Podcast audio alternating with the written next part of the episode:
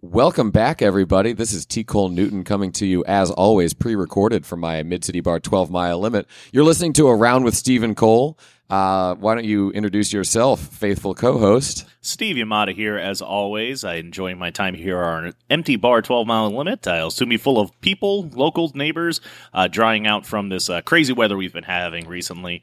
Um, luckily, it didn't it didn't flood here 12 mile limit. No, we just got a drizzle here today. It's uh, Thursday. We were told this morning at 3 a.m. very urgently that we should prepare for the worst. It seems like that may have been. Uh, uh, a bit of an overstatement, but I would rather have more warning than we need than less, like we had last Saturday. So I closed the bar last night, and I, I was like, you know, in bed watching TV, kind of drifting off to sleep when that, like, you know, there's that thing now where the emergency broadcast goes out on everybody's phone, so like it makes that horrifying like rant, rant, rant noise, and you just know that you're about to read a really bad piece of advice, like a kidnapped child or like a tornado bearing down on you. Mm-hmm. So then, like, I'm I'm awoken while I'm in my safe place to this noise and uh, I read it, and it's just it, it said like the pumping stations aren't working. It's just like oh my god. What does that mean? Like it was so so bizarre but i mean like there's no issues right now.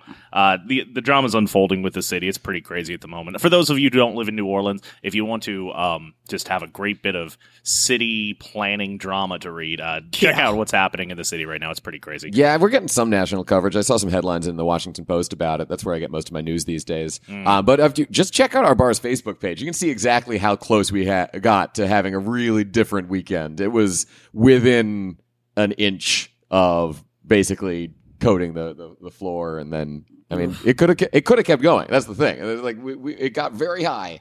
Uh, we're on a little bit of a ridge here, just right at this intersection.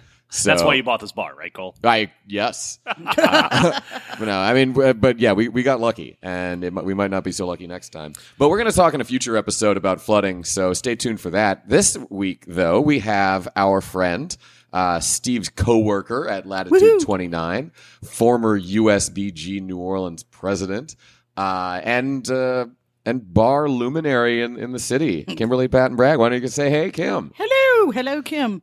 And among other responsibilities that Kim has taken on, she is a minister. Is that what it's? Uh, uh, officiant. officiant. Officiant. Just an officiant. Yeah. Did, yeah. you do the like the Universal Life Church sign up? Uh, I did. Yeah. Okay. Yeah, so yeah. I think so I guess reverend. It's con- yeah, reverend. reverend. Yeah. I, am a reverend too. Yeah. From, from just dicking around online Dude, during I, high school. I got like, high sure, with a, a band in '92, and next thing you know, I got a legal document in the mail. So nice. yeah, that's basically where that came from. But efficient in, of weddings, including but not limited to my wedding. Yep, that was so, so fun. I'm really glad you had a good time. I, I did. that time. was actually the first was... wedding I had performed. So really? yeah, you know, so you got yeah. in 1992. We got married in 20. Yeah. 14? Yeah. That sounds right. 10, 18, 14. I remember my wedding day. Okay. it was right after I quit drinking, so I remember right. my wedding day. I did not quit. Dur- I did not quit drinking landmark. during your wedding. yeah. uh, but yeah, 10, 18, 14. So, but, but that was like 20, 32 years, 22 years, 92 yeah. to tw- 2014. Yeah, that I didn't even Used, think about it. Wow, just a, just yeah. a wasted I know. afternoon. All the people I could have helped make horrible decisions. No, I'm kidding. I, I actually really love marriage. I've been married forever. So, yeah. How long have you been married? I'd say we've been together, I think, 22 years, and we got married in 04. So, um, good yeah. start. Yeah, long time, and I still like the dude. So, yeah, that's a that's a key. Yeah, it is. It is. and he puts up with my bullshit, so it's, it's, that's, even more key. That's so. a necessary but not sufficient condition, which yes. means you're not going to have anything work out if you don't like each other. Oh, totally. You also need to do other stuff. Oh yeah. I thought it was. I thought the key to marriage was grudgingly accept each other and then get a dog and then have kids to sustain yes, the marriage. Yes, I thought that was was just give each other something to talk about. Anywho, uh, so um, you know, a lot of emotions get brought up with uh, like some bad weather and everything that's happening. Yeah. Um, one of the things that I thought about because can we talk about you coming onto the podcast for a while? Yeah. And I mean, you were just in Dallas recently uh, for Bar Institute, um, yep. which is an event held by Lush Life Productions. Uh, that is uh, an educational opportunity for people in the industry, and it also is a great platform to allow people in the industry the opportunity to present ideas and classes that they think Absolutely. are important. Um, so it was really great. It was cool to see it was that. Fun. Yeah, it was a really great event. It was great to see that you were there. It was. Um, I got to teach a couple classes. Uh, Jeff Knott was Yeah. there. A lot of a lot of our friends were were uh, presenting different information, and I was surprised with the quality and uh, just the diversity of the programming. That I was agree offered. with that completely. It wasn't it, it wasn't uh, all standard how to be a brand ambassador how to do this or whatever or let's talk about gin um, it was it was very diverse with the topics so um, i was very pleased to see that Cool. But it made me think uh, more than anything about the perseverance in this industry and kind of like, you know, bartending is going through this. You, we've gone through the cocktail boom. I think we're at either Yeah. the crest or we're at the decline of what was the big cocktail boom. It's becoming a little more mass market. It's becoming much more, it's starting to penetrate tertiary and like, you know, like Yeah. secondary markets. I don't think it's mean, precious that's backwards, I anymore. guess. Yeah, well, there, what, You there's know, like a I- half dozen places where you can get a properly made Negroni in Oklahoma City or Absolutely. Boise. Yeah, I mean, exactly. that's what we're where we're at now. It's, Yeah. it's just it's Mm. it's established. which was the whole point of the quote unquote cocktail revolution, which is really great. Sure. The thing that I'm interested to see at this point is, you know, bartending will always be seen as a cool profession. It's now being perceived as a profession that um, is something that can be long term. This is a career. Yeah. This is a craft. I'm an artist at what I'm doing.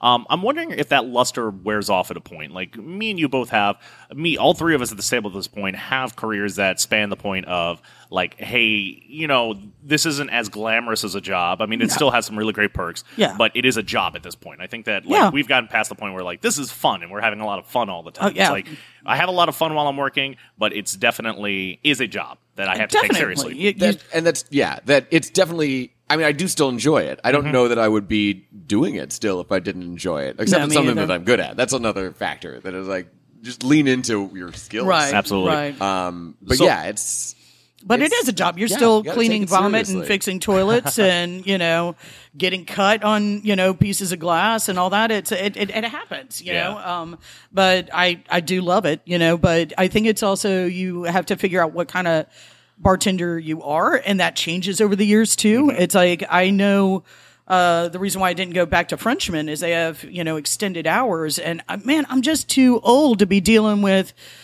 Frenchman Street a- until four o'clock in the morning. Yeah. You know, I mean, ask me that same question, you know, 20 years ago. Hell yeah, I'd be all up in it, you know, but Right.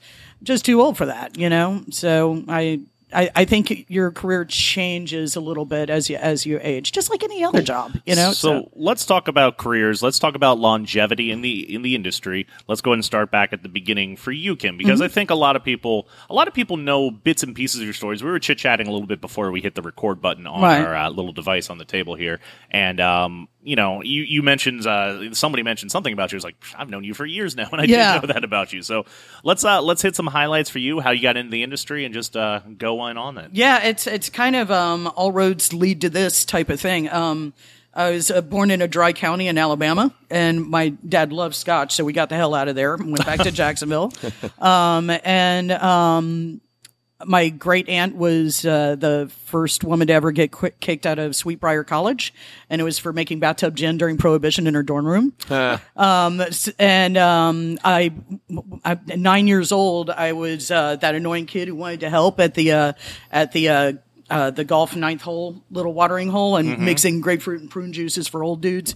Um, you know, so it's always it started. You know, um, I started in the industry. I think my first restaurant job was at Ruby Tuesdays. I Wicked. think, yeah. awesome. I think everybody needs to do a, a, a turn in one of those massive chains. You Oh, know, yeah. It's- I kind of regret that I didn't yeah. ever work. Like It was- TGI it was horrible, you know, definitely, you know. I regret lines. nothing for my time with Bubba Gumps. I, I will still look at that as my. I, I've had a lot of fun outside of working in chain restaurants, but I never had the, as much fun as when I was just a server and a bartender Yeah. at a chain restaurant. That was that was good times. Yeah, I think it was our location sucked and all that kind of stuff. I remember uh, I had this brunch of like you know thirty children and parents and stuff like that, and the check was like thirty dollars or something, and they paid in rolls of quarters, and so I got bruises on my thighs from working the rest of the shift from those things whacking my thigh and my apron. Um, uh, then I worked uh, fine dining in uh, Jacksonville. Um, and uh, my husband actually, I got him a job there as a busboy. He was my busboy there for a while, um, and that's when I first started bartending. We didn't have a bartender per se, so we would have to make our own drinks. And I mean, it's fine dining in in Florida. It's you know, it, it was rusty nails. It was a lot of wine. It, you know, an old fashioned every now and then, which I'm sure I made terribly. You know, looking back now. Um, and uh, then God, what did I do? Um, moved to New York, um, and I was a manager and buyer of a toy store for six and a half years in Soho, and I never made less money and was never more happy. Um, it was it, was- it was great. It was, I mean, I'm dealing with toys all day. It was great. Um, and uh, then that closed uh, because Soho, um, and uh, so I went back into the industry and I got a job at Blue Smoke, Danny Meyer's Blue Smoke, and Jazz Standard, and uh, I was on the floor for about six months before they put me behind the bar, and I fell in love with it Cool. again. So yeah, So, parallel to your time in the industry as well, uh, acting was I'm going to say still is a passion for you. I think Mm-hmm. Yeah. uh, being a being a presenter, being on stage, and being able to express yourself is a big portion of who you are as a person. Yeah. Cool. and how you have to be with your guests too. You know, there's a different KPB that one person needs and one that it, another one definitely doesn't. I am not for all tastes. Definitely. So um, So the draw to New York was to pursue a career in acting. yeah, um, my husband and I did stand up uh, for years, um, and um, I realized once I was touring that I really hated touring. You know, um, you're no wonder you know comedians are dark, sad people. Was You're- this in the early '90s then? Yeah, So this, yeah, that was like there was a real stand-up boom. Oh then. yeah, was a- it was, a huge was business. huge. And uh, I remember, you know, seeing, you know, somebody that I was uh, opening for, and he was, and he's one of those that you just knew he was never going to make it, you know, and you just And you were knew. opening for the guy that was yeah, and of course they always want to give you advice. It's like you suck, no thanks. um, but um, Do you think that was worse because you were uh, a lady comic? oh, absolutely. No, like, let, let me tell you what you need to be exactly. doing. Oh, little it- girl. yeah, exactly. Aren't you cute? You with your boobs and your talk and your funniness. Um, but uh, I remember seeing uh, the guy at the exit sign holding up his cassette with you know this plastered on grin, and I was just like, no, that's that's not for me. You know. Um, and I like working with other people better. You know, I did uh, a lot of uh, improv comedy, and of course, I was a music theater um, and uh, a theater major and uh, so went to New York to do that thing, and, um, and it was great. I got in a, a few uh, off off Broadway shows, did a lot of Shakespeare, um, some goofy stuff, um, a, a couple you know voiceover works. I was in a really terrible movie that thank God nobody saw. Wait a minute. So- was it? We have to I gotta- stop, stop right there. down. All right, for all of our listeners out there, the name of that movie is Addiction. Oh, Yeah, that's how why- on the nose. Oh my god, that's Wh- why I did did the come movie. I was like, this. Once I read the script, I'm like, this sucks. No one's going to see Was- this, and I've never been in movies, so I, I was just like, this will be like an exercise. And holy crap, I was awful. Was this an after school special? no, it was some horror movie. I it, yeah, I just Even Oh, Did you get killed? no, down. I just had one scene in which I was like in a kitchen talking to somebody who I think eventually got killed. So uh, yeah, it, it was. Oh god, I was Oh my terrible. god, this is so great. You're I, so used I to being. Cole has written the title of this movie. Now we will have a screening at Twelve Mile Limit. Oh, God, of make sure- Addiction, uh, starring Kimberly Patrick Bragg. Don't do that to your guests, please. Oh, it's, it's- so it's gonna awful. Great. Uh, and not no uh, fun awful. It just flat out sucks. So yeah. so I'm going to pause here. Uh, so uh, before Katrina, I actually considered pursuing a career in film. No, no, Yeah, no yeah. idea. I, I had been in a couple plays in high school, Right. And that's about it. And I like talking, and I'm I'm a bartender, and I Yeah. was like, oh, this would be interesting. Let me give this a try. And there's a ton of background work that was available before uh, Katrina. There was a ton Right. of films that were come down here. Broken Lizard did the Dukes of Hazzard down here, and there were a couple other movies that there's a Lindsay I Lohan. didn't know Broken movie. Lizard did that. They did, yeah. Oh, they wow. kind of ruined Broken Lizard actually because Yeah. the movie did really poorly. Uh, that's why they're crowd they would crowdsource it to, Yeah, uh, Super turn- Troopers too. Turns out Johnny Knoxville can't open a movie. Who knew? I think I think he's surprisingly underrated as an actor. He's done some good work. I think I mean it's Yeah. funny enough in a supporting role, but I wouldn't hang a franchise on him. Right. Yeah. So, uh, have you ever done any background work or been in a film? I've Cole? done some background work. Uh, only the only background work I've done was because uh, one our, one of our regulars is uh, works on works on films here in New Orleans. They were filming Jurassic World here a couple years ago Mm. when we sort of reached peak movie in New Orleans when all of the worst entries in my Yeah. favorite franchises were being filmed in New Orleans at the same time. Like, oh, look, it's the worst Terminator movie. Oh, and the worst Jurassic Park movie. Great. but my wife and I are huge Jurassic Park fans. If you, I, I They're, joke. they're they're actually they had a chamber orchestra. well, we, we had a string four- quartet. we string had a string quartet quartet doing the, uh, wedding. Jurassic Park Yeah, theme. my wife walked down the aisle to the Jurassic Park main th- Wait, theme which song. one? The- Na, na, na, na, na, na, na, na. That was our It was processional. so, you should have seen the crowd. Yeah, there was that moment They, where they're it was just like, wait, sitting there what like, is this? Is wait this? a minute. It what? is. It is. this. What? yeah, I mean, I have a, I have a, gen- I have a gen- it was gigantic T Rex tattoo. We're, we're big dinosaur nerds, and I joke that like if you had asked ten year old me. If you had told 10 year old me that I would grow up and marry somebody who was a bigger Jurassic Park fan than I was, I would have said, You're crazy. That's impossible. and yet, And here yet we here are. it is. Yeah. Um, so, Jurassic World, a friend of mine was working out. I was like, Hey, you know, it'd be really cool if we could get in for the day as extras. And we did. We showed up, we did the whole thing. My wife was I had to tell her, "It's like, kind of, you're kind of being a little offensive," because she kept going up to people. Was like, "Are you just big Jurassic Park fans too?" I was like, "Honey, these Oh my people gosh. are trying to be actors. They're not just here because they love dinosaurs That's like the, us." that that is a great point. So uh, extras, like I understand you have to get your foot in the door and everything Yeah. like that, but there are some extras out there who are just like miserable people to talk to Oh, because they are they are actors trying to get their big. Have break. you It's seen the show Extras actor. with Ricky Gervais? Yes, Oh, it's a good love Oh it. my god, if you like that so funny. comedy. It's Oh my it's God. perfect. It's it's exactly. I love him so much. describes You can see us in the trailer if you zoom in really, really close because we're in that scene. You know, the scene with the. uh, Have you guys seen? Uh, yeah, yeah, yeah. Okay, the scene where the Unfortunately. mosasaur Yeah. eats the shark, and everyone in the crowd gets splashed and it's ooh ah. Uh, we're that crowd. That was us. Ah. And you, if you zoom in, Lelia was wearing a very big hat. and so you can see you find I was She's wearing like, a pink "Oh, they're shirt. gonna It's like a big hat, this." pink shirt right next to it. We get splashed and definitely got wet repeatedly. W- Uh, was and Lelia can s- you- disappointed that there were no din- Were there practical effects or was it all CG? No, this is the first Jurassic Park movie that they did with entire CGI. That's so it was like it was a tennis ball why- on a string. yeah, It was that like look at this, a look at this pole. It's got a tennis ball Were on you top. just That's like- where your sight line like, is. Where's the fucking dinosaurs? We were, I, I knew going in. Honestly, Ah. I'd read enough about the pre-production that I, I was like, no, we're not going to see any Fair. dinosaurs. We're going to see a gonna- tennis ball for three going hours. it, yeah, basically. so- So- um, but it was a lot of fun. Uh, I actually auditioned for a play for the first time since high school earlier this year. I Oh, didn't no get it, Wow. There are a lot of people in, in New Orleans. who was are- it the stage are- version are of. Addiction? Could have been. No, it was. Yeah, they're making an even worse version of it now. Impossible. They they're uh, they're working on a a musical of Caligula. That's that's going to be on Are stage you this kidding? fall, and I, I I got an open notice. I went to see it with the same company that did Ragtime last year. Ragtime was really good. My friend was in it, so I went to see it. I guess I wound up on their mailing list. I go like, and it was like open casting call Caligula. I was like, well, that seems like a parable for our times. Wow. So, and I didn't realize it was a musical audition until I got the email back. I was like, sure, you just need a one minute song. And I was like, oh, okay. So I was what'd you sing? I sang uh, the first verse of the Johnny Cash version of "Bury Me Not." The Okay. like "Bury Me Not." Awesome. Alone. It's an old sad cowboy song. Sure. It doesn't require a lot of range. My voice is pretty low, so I can do Johnny Cash all right. That's Uh, not what they're looking for in an audition. Just to let you know. I well, I think they wanted me to prove that I could sing anything competently. it's Like, Caligula. I'm surprised they didn't ask you to like drop your drawers. You know, so- I- that might have helped. Yeah.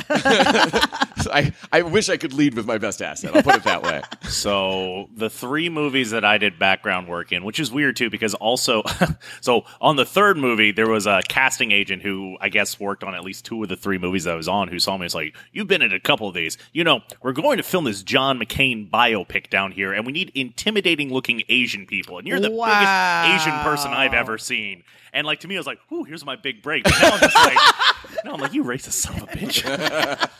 it's like that's me, Vietnamese prison guard number four. Yeah. Yeah, the storm wiped away my big movie career. By the way, just gonna say. My friend, I had a fr- his friend of a friend, uh, went to, who, yeah.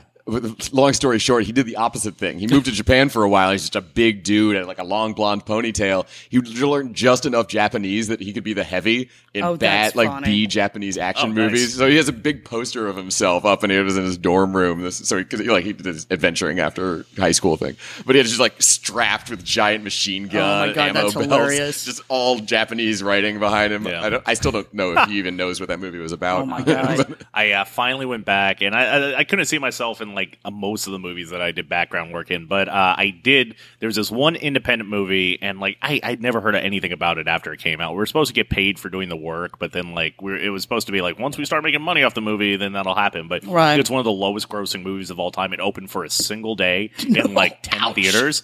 Uh, it was a Christopher Lloyd and Zooey Deschanel movie. Uh, called I think it's called Flakes, and it was about a Appropriate. cereal Oh, the bar. cereal! I've Yeah. seen that. You've seen that movie? Yes. Oh my god! Oh my god. Well, I mean, parts of it, I, I Yeah. kind of drifted off. it's horrible. yeah, It's- it's so. Was there supposed to be romantic chemistry yeah, you- between? no, no, no, no, no, no, no. no, no. Lloyd He, he was, was kind of like the you know the the crazy guy who's always there. He was the norm. Yeah, you know, he, or he whatever. owned the cereal uh, bar. Yeah. and then an, a oh. competing cereal it bar was across so the street opened hipster up. garbage. It, It was was- sucked. It was so bad. It was. It It, was just sucked. like it was like, and it was trying to be like really New Orleansy, but it was like somebody who just kind of like thought they knew about New Orleans. So like, Mm, Yeah. like the geography was really messed up, and just everything was really bad. was but bad. I was in a restaurant scene that like the the main couple got into a fight, and like the director really liked a shocked look that I had. Like I was like. I know this was a really good thing. They're laughing because it's a great face. it is. It's pretty glorious. You But, looked uh, so shocked. I just remember the director was like, "Him, right there, more like that. All of you, more like that." I'm just like, "Yeah, yeah. Yeah." Oh, now I'm gonna have to rewatch that goddamn movie so I can find it. well, at least just one. Nobody scene. has to. So uh, that's our that's our that's our double feature, Twelve Mile next week. Uh, Flakes with Flakes Christopher and Lloyd and Addiction. Addiction, starring the Kimberly Patton. Oh my Bragg. god! Oh. My first uh, New York audition uh, was actually um, it was for Rent. I know, and I hate that musical so I could see you in Rent 20 years ago, though. I think that you, you, seemed, you were probably very bohemian then. No, no. What the fuck? Dude? It was like I was. It was a touring gig, uh, and it was like it was going to be a tour in Germany or some shit. Okay. Yeah, yeah, exactly. And it was at the Apollo Theater. Yeah. And so we're all standing in line at, at the Apollo, and it's snowing, and it's cold, and it's with a whole bunch of pretentious assholes. Okay, and, Maureen, Y- right? Yeah, exactly. You, you were you're auditioning for Maureen. I have no idea. You I don't know. know? I didn't Okay. know. I yeah. Uh, once I heard that sixty-seven minute song, I'm like, I'm done. That's- yeah, that's this not how that goes, actually. I know. It's not 67 but, uh, minutes. I sang um, Meatloaf on the Apollo stage. Which pretty song? rad. yeah, Paradise oh, by Paradise by the Dashboard Dashboard Light, Light. yeah, Yeah. So, and uh, obviously I didn't get it, and which is uh, totally fine for me because Hmm. I watched for like five minutes of Rent. I was like, I would probably shoot everyone if I was in this. music good, stage show super sappy. Really sad, sad about that Of too because yeah. uh, Jonathan Larson was the person who wrote that, and he had one other show, but he uh, committed suicide like opening night or soon Yeah, after the like show that, premiered, yeah. I believe. Um, I think like really talented individual. Like I, he just. He would be doing so well right now. I think, like he, Yeah. he could have been like the '90s versions of uh, who's the guy who did Hamilton, Lin Manuel. Miranda. Yeah, I'm really up on current things, Right. obviously. but he, he just had great pop sensibility. That's that's the real draw for Rent because I mean it's just a redoing of La Boheme. Yeah. when it comes down to it. But the music actually has some really great pop hooks and it, Yeah. like it's a little bit of rock, it's a little bit See, of but like people whatever. still listen to La Boheme. There's the difference. People, okay, Kim, uh, yeah, you're I'm- making an assumption that people you. don't listen to Rent. Uh, well, Hordes of people listen to Rent. okay, they are all theater majors. So- No, they're not. Yeah, Absolutely it, that not. had pretty mainstream appeal. Really? And I- Did I it? think- Absolutely. Yeah, I, don't- I don't think anyone. I don't think anyone. I, I doubt there as many people would go to see Rent these Right. days. But yeah, I think the music holds up pretty well. Wow. I think the rights are super cheap for Rent. I know there was a production in the Bywater like a So- while ago. Well, I mean, it's just been out yeah, forever. yeah, it That's has been out for a while. Yeah. So, anyways, that was your first audition in New York. I think that's a good way to get off this tangent line back to New York City. Right. So, uh, you're in this parallel position where uh, you're a struggling actress in New York City. This sounds like a great sitcom. Working Yeah. Uh, at a Danny Meyer barbecue restaurant. The So, horror.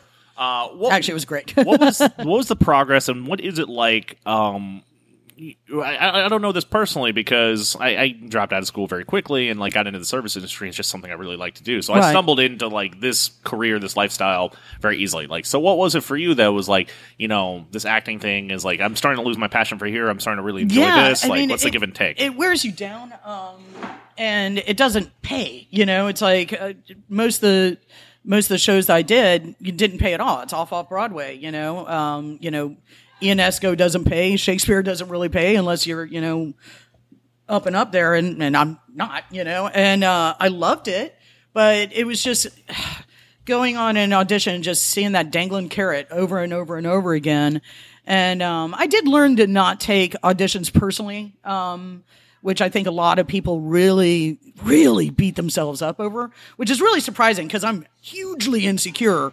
But I realize it's like, you know, especially when you see rooms full of people and everything, you know, I could have reminded that director of his ex girlfriend. It has nothing to do with me, you know, it has nothing to do with your talent or anything. It just, it has to do with, you know, whatever that director's vision is. And if you're not in it, somebody else is, you know? Um, but I just got really kind of tired of that. And at the same time was really enjoying bartending. And so it just kind of, you know, the scales were starting to, you know, get on the even. And then mm-hmm. it started, you know, weighing further on the bartending. Is there a psychological? Yeah. Is there a psychological aspect you feel with that? Like, I, I think for a long period of time, I, I'm always looking for you know some sort of justification Of course. my life, and like when you get a good tip, it's like a minor. Wait till like, you're in your mid 40s.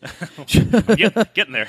Yeah. Jesus. but do you think there's some point where it was a counterpoint to the rejection you were getting in the theater world and with stand up comedy that like you were getting a lot more fulfillment from the service industry? Yeah, absolutely. You know, because you get your regulars. You know, that's your audience that sees you every day, You know, and has chosen to, and they and they are paying to, and um, and uh, it just it was just a lot. I get to see a finished product in front of me every single day. You know, um, and multiple. Multiple, multiple times a day. Yeah. Um, and you are getting um, feedback immediately, you Right. know. Um, and uh, I just I just really enjoyed the the movement, the the the dynamics, and um, uh, there was also something to learn all the time, and also you know memorization. It's like you know I've spent my entire life you know since I was a kid memorizing things, you know, so that was a very efficient tool to use in the service industry, you know, um, and um, and I, I just really enjoyed using the tools that I had in acting. I think they transferred very well um, to, and I think that's why a lot of actors are attracted to it. Sure. So um, now I just worry that some of them are doing it for a different reason. You know, they're doing it to be a star, not a not a bartender that's just enjoying running the Yeah, show. Yeah, like they'll go and start a podcast and try and get people to listen to it and become fucking super hate famous those off guys, that. man. Jesus. Bunch of assholes, am I right? Well, What? we, we we talked. To, the, the, we talked actually. Uh, uh, Oh, so there's a- somebody an came and said, uh, "Here, Kim, here's a show. You think my whore ass wouldn't jump on it? yeah, of course, you know, but Kimberly Patton Bragg, a one woman show. of course, hello. Uh, but, um, but yeah, I, I totally would. Yeah, I totally would. There's that part and everything. So, but uh, but yeah, I just uh, I, I realize. Uh, more down the line, it's like I, I wasn't necessarily a character actor. I'm a character that acts, and uh, so you know, I just uh, they want to come to me, great, you know, but I'm not going to chase it. So Yeah, it's it's weird. There there people I guess want that. Are people are getting into bartending because it seems glamorous. We talked about this on the episode uh, with Mike from Atlanta that Yeah. there are no celebrity bartenders in No, any they- real and meaningful way. no, Bar famous. Yeah, you're bar Yeah, you're bar famous. Bar famous, famous that's is it. way different. Like, no, if you stop 100 people on the street, 100 people will not know who Tony Abou-Ganim is, and he's Right.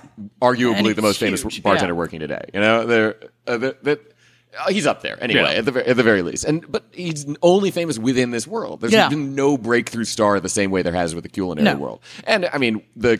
The cocktail revolution is about 20 years behind the culinary revolution. So Yeah. maybe we're about to see our breakout star. But they, they also tried that. I mean, uh, the show that I was on, I, I know if you want to watch me being terrified for four episodes. Did you know Um, Kim was on a reality TV show about bartenders competing for a hundred thousand dollar prize? I do. Yeah, I, I, I, I regret that I didn't audition for that. Oh, my When- God. I remember when it came around. I, remember Yeah. I saw you auditioning. I was like, I should, I should lean into that. It was And really fun. I It was really like, fun, and we're still all really tight. But I mean, uh, Charles won, and man, he he's so smooth to watch. You know, Mm-hmm. he's just calm, collected. Me, I'm just getting nervous as hell, and you know, the mise en place is different. And The only all that. episode that I saw So- was one where you you didn't get eliminated, but you were in the end credits being like, "That was hard." You just Yeah. had that like thousand yard stare. It is. I'm like terrified, shaking. My whole goal was just not to be the first one off, and You you, weren't. know, and I wasn't. So I, you you know, that was that's my only goal. But you did lose at the tiki competition, Oh, and now off. you're working at a tiki bar. How Of crazy is that? yeah, but that was a really that was a great experience for you, wasn't it? It was, it was, and uh, I was uh, apparently one point away from losing.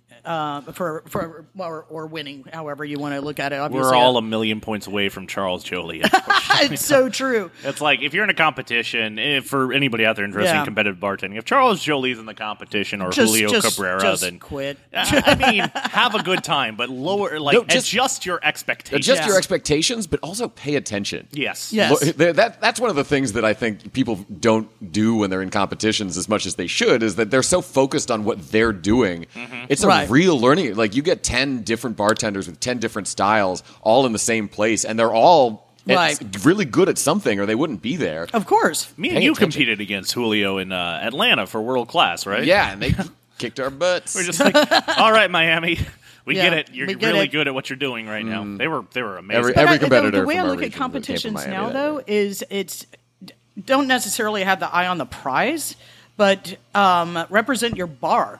You know, and even though I Mm. didn't get that hundred grand and everything, I'm getting it through five dollars at a time because people Yeah. want to come see me.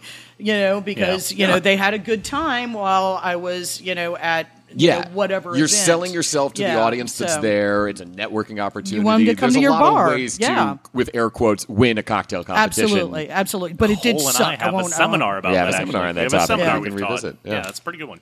Uh, cool. uh, so.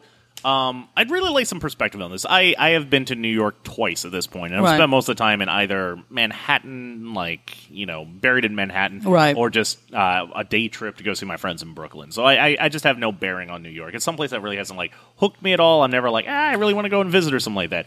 Now, were you drawn to New York? Did you fall in love with New York? And now, like how New York has changed and everything like that, can you go back? Is it the same city for you? Uh, yeah, no, it's. Uh, I think the minute New York is its own organism and it continues to grow, um, and it, it it's kind of like I don't know, it, a lobster. It has to get rid of its shell and then it grows into a new one and a new one and a new one. Um, uh, I loved New York since I saw the movie Fame when I was a kid, and that blew my fucking mind. And um, I so wanted to go, and I went for the first time. Uh, God, how old was I? Ten. I think I was 10 years old. And you know how your mom, you know, packs your clothes when you're that age and shit like that. I remember being on the subway, and that, that's when the subway was scary. You had the um, the uh, the what do you not Hell's Angels, uh, Guardian Angels, and graffiti everywhere, and all that kind of stuff. And I'm sitting there, and there were two people on the pole, and full on Liberty spikes, and I'm sitting there in a stupid froggy sundress and I just felt like the biggest dick. and, and so that's when, you know, Kim started That's her little to. phase. Yeah, I was just like, I'm- I need to, I need to punk this up by about thirty percent if we're exactly. going to make it in the Real big bad. city. And um, went again when I was 13, and then Dad um, gave me another trip when I was 16. Went there for thespians. I went there for you know I, I was there almost once a year. I I always knew I would live there at some point. The energy was great. At that point, I thought I was going to be either a fashion designer or an actor. I originally went to college for fashion design. Um, and uh, anyway, uh, so I, I did love it. Um, and then we had a wonderful 10 years there. It was great. Um, I have no regrets about any of it. Um, but it started to wear us down, you know, and when you see great great shops that you love turn into old navies, you know, it's now it's turning into Cleveland. Why am I spending all this rent and being frustrated and all that kind of stuff? And uh, we'd probably still be there though if we never visited New Orleans. To be quite honest, though. okay, what brought Yeah you to New Orleans for a visit? toss away weekend. That it was just uh, hey, you know, let's let's uh, just take a quick trip and yeah. If you're, you came from the Gulf South, Yeah. Did you come to New Orleans as a kid with your family? Was it- never was, never one of never. your one of your destinations. Mike came with his uh, buddy once, and um, his buddy is really beige, so he didn't really have the best time, but did like uh, did like the you know the the um, something New Orleans had. Uh, otherwise, he wouldn't suggest both of us go at another time. And uh, yeah, so um, it, we just fell in love with it almost immediately. I remember going into the Royal Pharmacy the second day, I think, and of course I was hungover. And they had BC powder, and you can't get BC powder in New York. I'm like, fuck yeah, BC powder. And it was that Royal Pharmacy that has all the old stuff in there, Yeah. and they were playing opera. I was like, yep, I'm going to die in this city. this is what's going to happen. Yeah. So it was it was wonderful. Um, yeah. So uh, yeah, I think we probably would still be in New York if it weren't for that. Cool. What was uh what was the process of plotting your escape?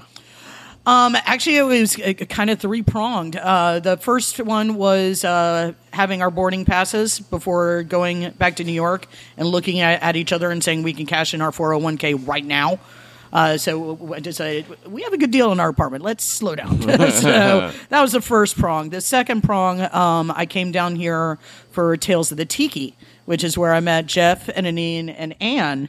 They did that Was before. that that big tent event? That was no, that- this was at the Pelican Club, and it was. Uh, Was bef- it affiliated with Tales of the Cocktail? yeah. Okay. well, it was it was right before Tales of the Cocktail, and I came down there to see. It's like everybody uh, when they go on vacation, they're like, "I'm going to move here." Well, you're on vacation, of course, it's awesome. You're not working, you know. So um, we went to down again to see if we really wanted to pull the trigger, and that's when. Um, so I, and Anne invited me to her table because I had emailed. I'm like, you know, really interested in such and such, and uh, came down and it was great. And uh, Mike and I, you know, looked into it further. We decided we were going to move, and then I got in the CAP program for that infamous first year, um, and uh, then we moved in September that uh, of that year in 08. All Yeah. right. So 2008. So it's, it's coming up on uh, the end of your ninth year. Yeah, soon. yeah. All right. How, Exactly. how, how are you liking it? I like it. It's frustrating, of course. You know, I mean, we have pumps not working, and you know, it's it, it's it's a tough city. You know, um, it is violent. It's kind of it reminds me of New York in the '80s. You Yeah. know, when it was you know. Yeah. You know, crack and drugs and all that other kind of stuff was it was it was a dangerous time. You know, um, but it's still. I think there's a reason why New Orleans is special, in which we enjoy every minute, whether that's that we're alive, you know, whether that's good or bad, because it's uh, it's kind of a celebration. We can take that celebration too like- far, a good bit. This is true. And that's Um, when- this is not a place to there's get your shit there's together. a sort of like thr- there's a thrill seeker element. Like, why do why do people jump off of, or jump out of perfectly good airplanes? You know, it's Fuck that noise. Hey, well, Yeah, but- but there's an element of living in New Orleans that's thrilling because of how dangerous it is. You know? Absolutely. it, it just it feels vibrant. In Yeah. a way, because of You our know sort of there's loosey-goosey always something gonna with happen. death. We Yeah, I talked don't about need it that. before. You don't think? Yeah, I don't- I don't need that. Ah, no, yeah, I- no, you it comes to like- find me. I just don't need it in my life. right. It's It's But never a- been you know, an appeal it- to It's one of those things. Um, uh, when I was leaving uh, Latitude 29 the other day, it's like you know, there's that park with that weird uh, sculpture thing, and then there's a T-shirt shop, and the I saw this guy get on bended knee with the parents taking uh, photographs, and, it, and I was like, "Did that just happen?" He's like, "Yeah, yeah." They- they- He just proposed to her, and then a block away from that, I'm walking home. A block away from that, a chef that used to work with me was full on methed out, arguing with himself. And then the next block, there were three Filipino dudes totally rapping in um, in Filipino, and I'm like, I can't leave this city. There's always too much weird, random shit happening all the time. I feel like New Orleans. I one of the ways I describe it. What we we can talk about the, the, the, the there's a thousand reasons why New Orleans is a really hard place to live, and there are like ten reasons why it's a really great place to live. Yeah. and somehow the ten reasons win. Yeah, just- it's true. the- and it's when you get the most frustrated, one of those moments will come along. Yeah, you know? yeah. But I And kept it- thinking when he was proposing her, I'd be like, please don't make me remember this. I put ketchup on my ketchup T-shirt.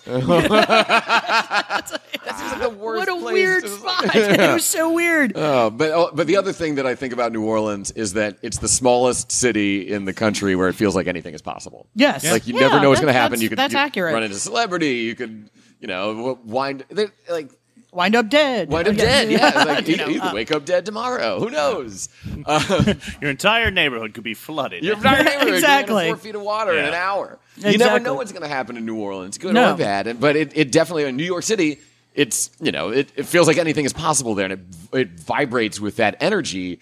And but that's by virtue of also having like 15 million people that live in the city. Absolutely. New Orleans having not even 500,000 people, I think that live in the city right now. It still feels like that anything is possible. It still Yeah. vibrates with that energy. Yeah. Well, I think it, it, it, the trouble with New York, and I haven't been there uh, in about four years. I think it was. Uh, yeah, I can't. I doesn't matter. Anyway, I just feel like it's getting so for the wealthy. You know that it's. I think it's a little crushing. You know, you can't be that starving artist anymore. You Right. know, and also the performance venues are going away. Um, so it, it's it's it's difficult. There are no dive bars anymore. It's like fuck, Mars Bar is gone. Come on, man. The ladies is gone. You know, it just every single. I keep checking on the internet to make sure Desmond's Tavern is still there. you know that, that, that'll be the pretty last funny straw for thing. me. Like the bars I've the bars that I've frequented in New Orleans, like none of them have gone away. They're all still pretty much open. You know, like I Yeah, can't- I mean, there have been bars that have opened and closed s- since you've moved here, obviously. But a lot of the there's a lot of consistency. Yeah. Like places Yeah. that- when I first moved here, I went to Le Bon Temps, went to Bon Temps's still Our there? Bon Bar a still lot there. When I Our was, bar uh, still kicking. I used Yeah, to they're hang doing out at the fine. Shiloh on Tchoupitoulas, and that closed, but it's 45 Tchoup now. It's still a cool bar. Yeah, Yeah. so you can't you can't get Coke in the back anymore. but No. you can- it's, it's a it's a Red Sox bar too. So if you're That's looking for why a I Red stopped Sox- going. Ah, I actually 45 Tchoup. They opened when I was when I was living in that neighborhood. That was my like five nights a week spot for, Yeah. for years. The a good Shiloh bar. used to be great. They had a uh, they had like an amateur like hip hop night that was like a lot of fun, and they just had people come on and like you know rap, and it was Oh, that's real, cool. It was really it was it was a fun bar. I mean, it was Yeah. it used to be pretty cool, a little rough. I still love. I used to like really rough bars down here though. Like like the more dangerous and shitty the bar was, like the better it was. Like um, the Scabby, like what like Stabby. Scabby. Scabby? The Abbey. Oh, like the Abbey. Uh, I know. I was never. Well, no, that's not true. I, like the first bar I really hung out with was the Whirling Dervish, which used to Yeah. be right next to the uh, Yeah. Abbey. And there used to be a there used to be a, a hookah bar slash sex toy shop across the street from there. And I don't know Two why. great but, like, taste that tastes great together. I mean, pretentious co- Diversification. yeah, per- pretentious college kids like, ooh, this is weird and different. So I was hmm. like, let's let's hang out and smoke hookahs next to all these dildos and go across the street to this industrial bar and get Miller Light while Oh, we're you must have been so fun to date in college. I- all diet snowballs and hookah dildos. I, was- I, I, you know what? But like when you're dating the same kind of person, it works, right? I mean, like, I don't- like, like it's why those relationships never worked out. Clearly, shut up, Cole. Anyways, so what were the differences you noticed when you first got here between bartending in New York and bartending in New Orleans? what kind of place did you work at when you first moved here? Oh, uh, Molly's was my first job here. So Oh, yeah, I was I was the day bitch there uh, for about six months. Um, and uh, it was so funny. I came in with like a spoon and a shaker, and Monaghan's like, "We don't do that shit here." and then, and then, I, I'm putting a four leaf clover on the top of the Guinness. He's like, "We don't do that shit either." and so I was like, "Okay, cool." And it was a perfect spot, um, just so. And it's not like where I came from was you know hands behind your back and you know all that kind of shit. Um, but uh, but it was good because it's the town hall for the local drunks, you know? Um, and it was a great way to learn about the city in a very um, personal way. Um, and I, I loved it until I didn't love it, you know? So, and um, I also, then I got the uh, job running the program at Clever, and that was the first bar program I had ever created. And um, it was a wine bar, so all my drinks, you know, were, you know, wine based ingredients, blah, Yeah. blah, blah. So, It's interesting with Clever because Clever was around for a pretty short period of time. now Yeah, what an ironic name, huh? So but Pearl, but like a lot of people would argue that the location was bad, but Pearl Wine's been like, yeah, I'm actually headed there there right after this. Yeah. So yeah, so yeah, they're having a hard time now with the construction that's happening at the can company, of course, where yeah. I live. But Right. um, yeah, I mean they're eh, they, They seem to be fine, yeah. yeah, they yeah, seem to be they doing seem to be doing all right. So Um, yeah, clever though. I've, clever for me will live forever in infamy because I had the brilliant idea to name this bar when I was going to open. I was going to call it Clever, and it was the, it was like the six months that Clever was open. Oh It my was God, like- that's If it hilarious. had been a, you, you know, dodged a bullet, man. yeah, yeah, maybe it was cursed. Who knows? It does seem like a, a name that, in hindsight, is probably a little cutesy poo. Yeah, the twelve yeah. mile limit's a little cumbersome. It's got its own issues, uh, but it's not as Clever's punny. a horrible name for a bar. yeah, it really was. Yeah, it's not a good Uh, name. Yeah, yeah. I, I'm glad you stuck with 12, mi- 12 mile limit. yeah, So, people yeah. ask like, "What's twelve mile limit?" And you tell them, like, I had to ask really him again the other day because I keep forgetting. So you're a bartender, damn it. I know, I know, it's sad. But yeah, so um, that's uh, so clever's a good a good example of one thing that you that I know you for more than anything, Kim.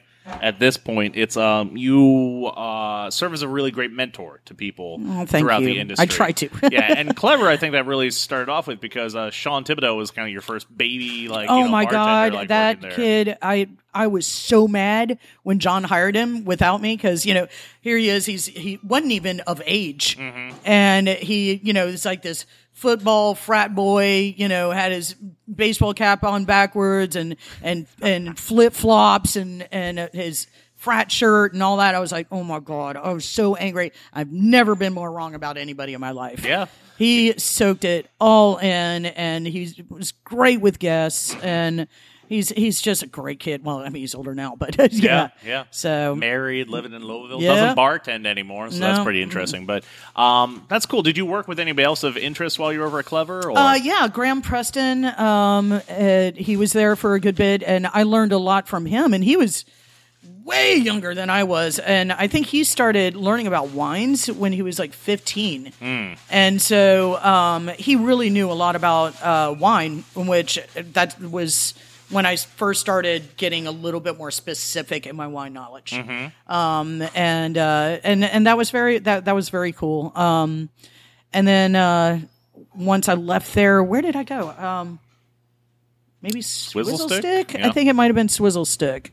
Yeah, and um, and that was interesting because that was my first hotel uh, to work in.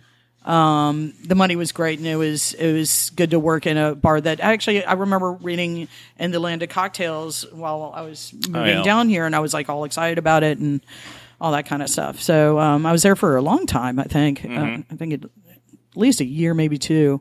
Um, and then went on to Dominica, and then I got poached um, to open up Dominique's, uh, and then Dominique's went to Dominique's uh, by Tamarind or Tamarind by Dominique's, and then stayed at Tivoli and Lee, and then um, and then Three Muses, and then opened up the next Three Muses. yeah.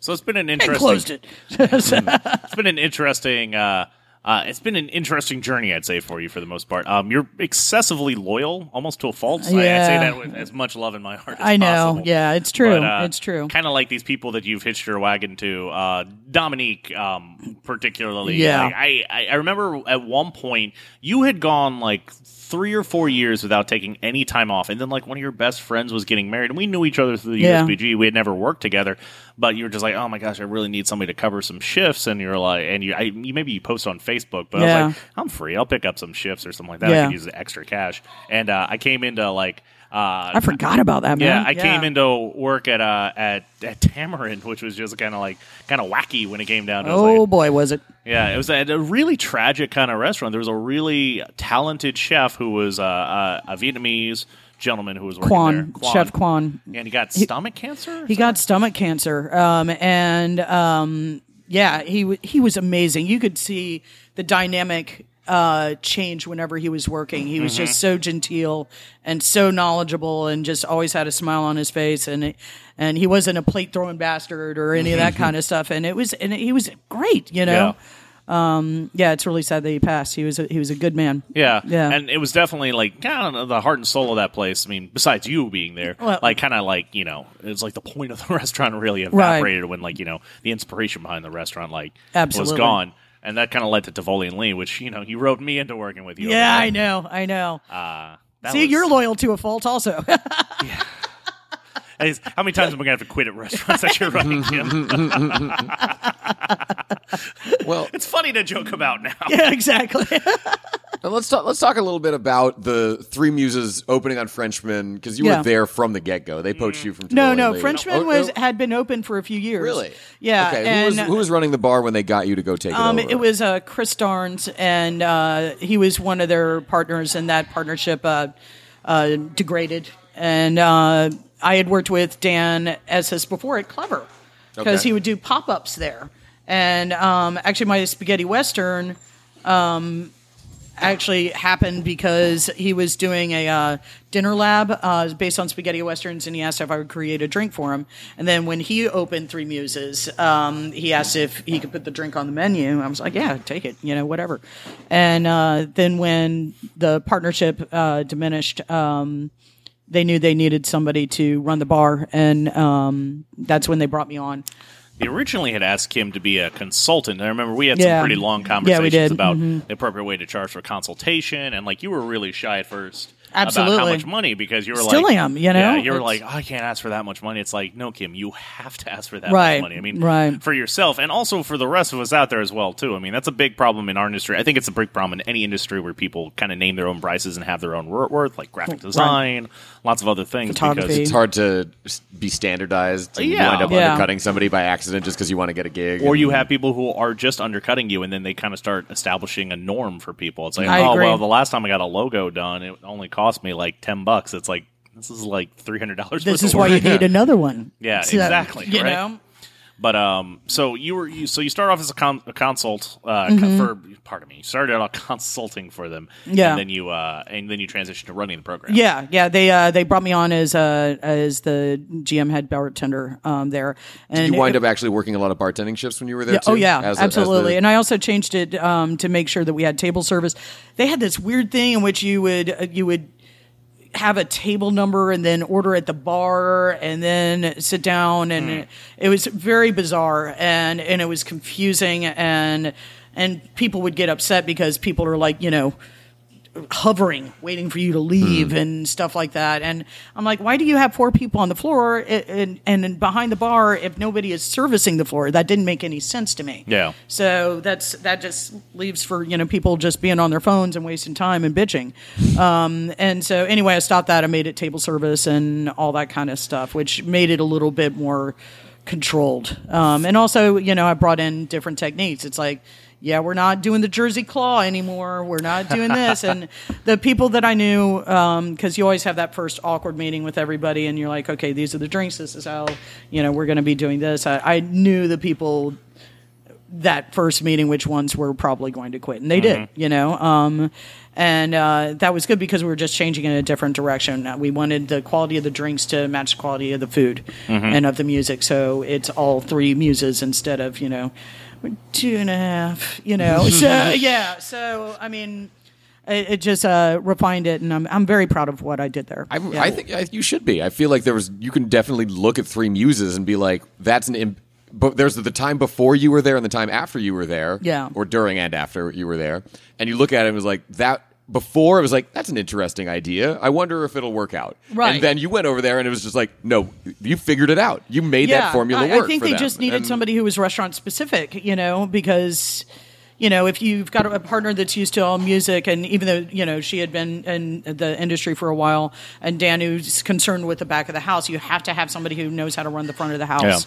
Um, and it can't be an oversight, and and it worked. And now you know Andrea has done a great job since I left. You know, continuing that she listened, she learned, and uh, she uh, continued on. And Three Muses is still a great success on Frenchmen. And it, yeah, it is, and, and I, I, it looks like just it has the feel of one of those places that's going to to be there until the It city will. is underwater. You It know, will. that- that we're- yeah, I think Which so is too. sooner I know, rather than later. months. I It's going to be there yeah. for months. Months. Yeah, good. At least the three lost weeks. city of New Orleans, sunken below the waves. and you you left. The only reason you wound up leaving Three Muses is because you were were offered a uh, a piece of the Three Muses Uptown Yeah. that both opened and closed earlier this Yeah, year. I became a managing partner uh, up and there. you had talked for years. We've we've gone Yeah. over it because we've talked. I mean, people who are in this industry and have an ambition to be owners of their own place one day. We were all comparing notes all the oh, time. Oh, all the time. So we, I'm sure we talked about it before I had my place. We talked about it after I had my place. We're just like, Oh yeah, just I initially wanted to come here and open a, a, a authentic Mexican cuisine place. Right. That was that was Yeah. the dream, though. That and, was the dream, And there's yeah.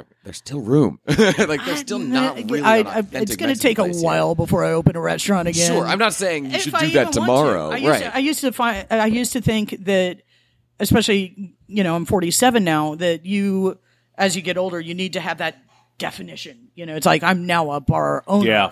And you know, now I'm like, no, I don't necessarily need that. You know, I think it's the kind of the same way when I got rid of the actor moniker. You know, Mm-hmm. it was like I was very relieved to just say, no, I'm just a bartender now. Right. You know, I feel the same way. I don't need to open. I'm not saying I never will. Yeah. Or any of that, but um, but I don't need that title anymore. you Yeah, know? I- and I thought I did for a long time. I, I came to that realization earlier, and like you know, you you actually you know, Kim always coming to my aid and everything like that. You were we we got lunch at um Maïs Arepas. Yeah, that was delicious. It was really great. and It's a really fun restaurant. I'm glad they seem to be doing pretty well. Yeah. he said before there was a notice that they're closing. mean, I know, I know. That's what with the climate we're in nowadays. Yeah. I hope not. I mean, that I place hope not. is That pretty was legit, really really tasty. good food.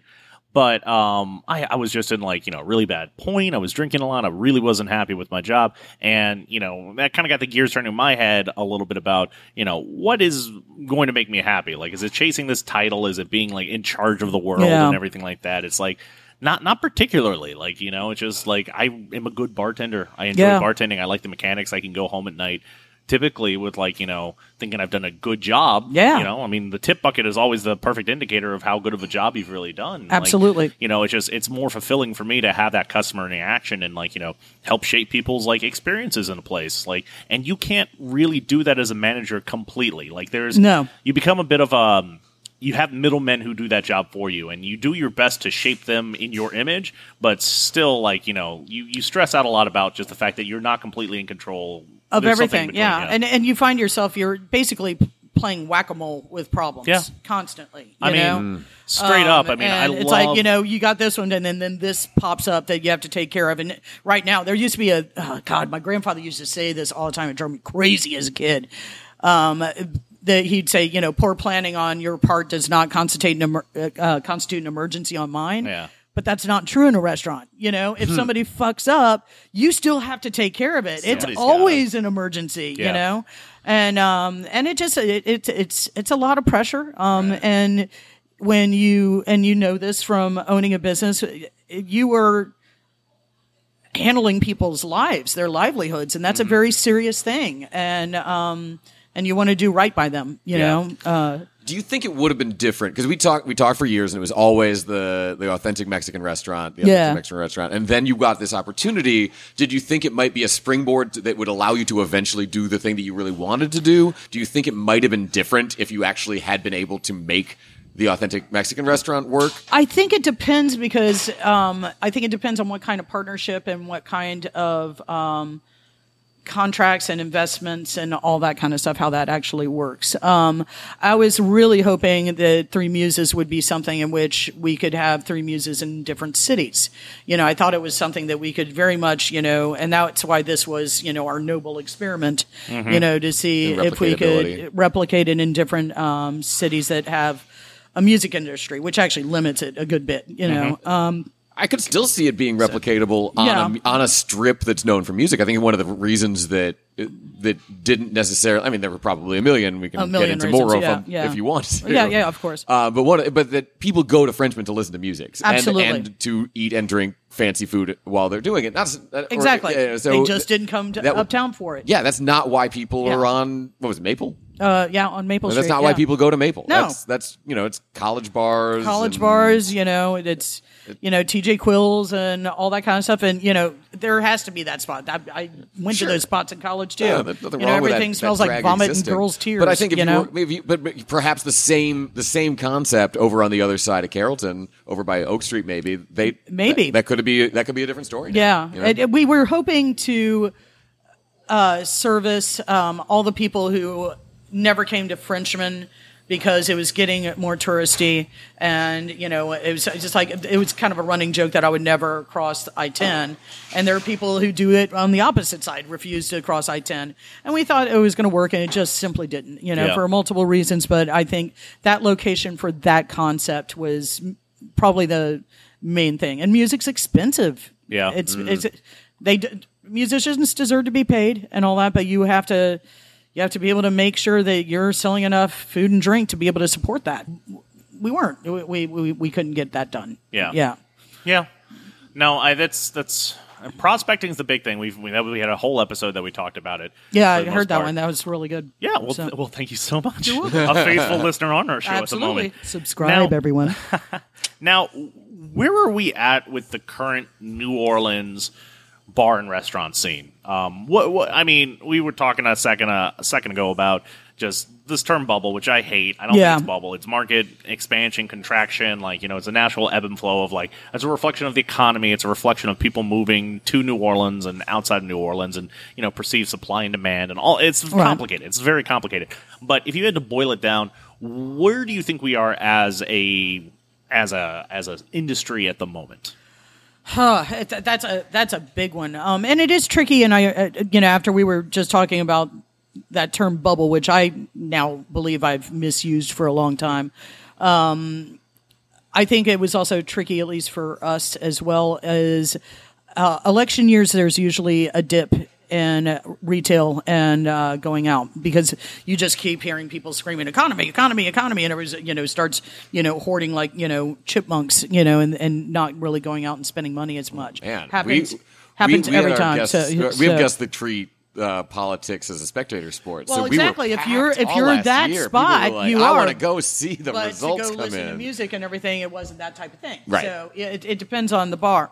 Um, but I think as far as the way the restaurants are happening here, I love that there's new talent here. I love that there's uh, more diversity in styles of restaurants. You know, like uh, Maïs Arepa. You know, um, thing, things of that nature. I think um, we've kind of painted of our, ourselves in a little bit of a hole. Um, in which, um, Like pa- We- painted ourselves in a hole. yeah, in a hole. I don't, I don't know if that's a saying. I don't know. Corner, Uh, so- corner. corner. Yeah, it's uh, Dug ourselves. in a dug hole. ourselves a hole. There we go. Um, uh, we were talking about this a little earlier. Is that you, it's almost impossible to open up simply a bar. Um, and you have to, in order to get that liquor license, you pretty much have to have a restaurant, which is hugely expensive, um, labor wise, food cost wise, every single, any wise you can think of. And I think that's, uh, that's one of the reasons, you know, why we've had this proliferation. I think it would have been less, I think it would have been more successful if we allowed more places to open up as bars and not just restaurants.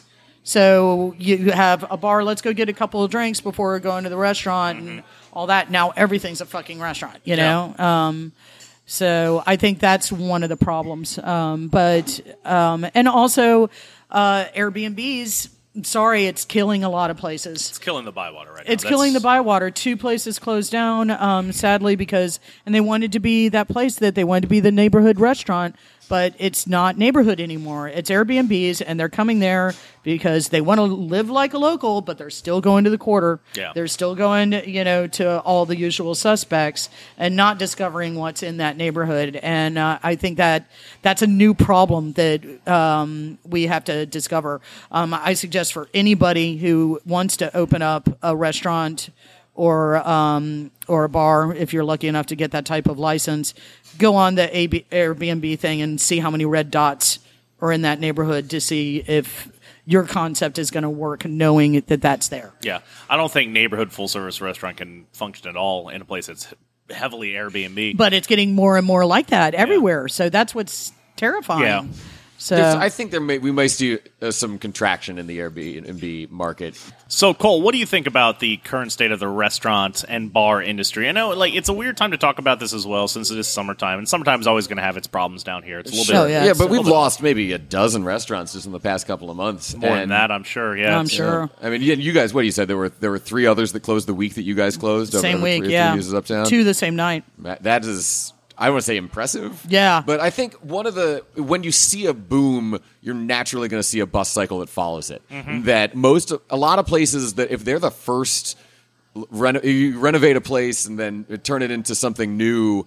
The first place that moves into a spot isn't necessarily going to be the one that sticks. We talked with Yeah. uh, with Michelle when she was on, and that she waited tables at table one, which was where uh, yeah. Coquette is now, and that was the living Oh, wow. room and then it was table one, and then it was I think Takumi was the name of the Japanese Some restaurant that was there, bar, yeah. and then everyone was like, "Oh, that location's cursed." And then Coquette moves in, and they're killing it, and they've been there Yeah. for almost ten years Right. now, Yeah. and they have, they don't look like they're going to slow down at all. And But eventually, also, you it just might be that find the right neighborhood change spot. that needs that too. So you know I that's, that's always what the neighborhood needed. so, over yeah. neighborhood. Well, exactly, and so But that table you one to was pay not that different a concept than Coquette. Ultimately, like you, if, if, Right. better so- owner operators, I guess. Yeah, I think they were. Just, Maybe, Coquette was just yeah. better. Yeah. No, no, no shade to table one. It was a fine place. Yeah. but, Right? you Yeah, know, but Coquette's great. Yeah. Yeah. It's and you know I might get a bit of backlash with this, but um, looking at the list of restaurants that closed, um, some of them are a little sadder than others, but a lot of them it's just like you know I don't I'm not surprised. I'm like I haven't been surprised by some closing. Like oh my gosh, I can't believe that place is closing. Right, some places right. it's just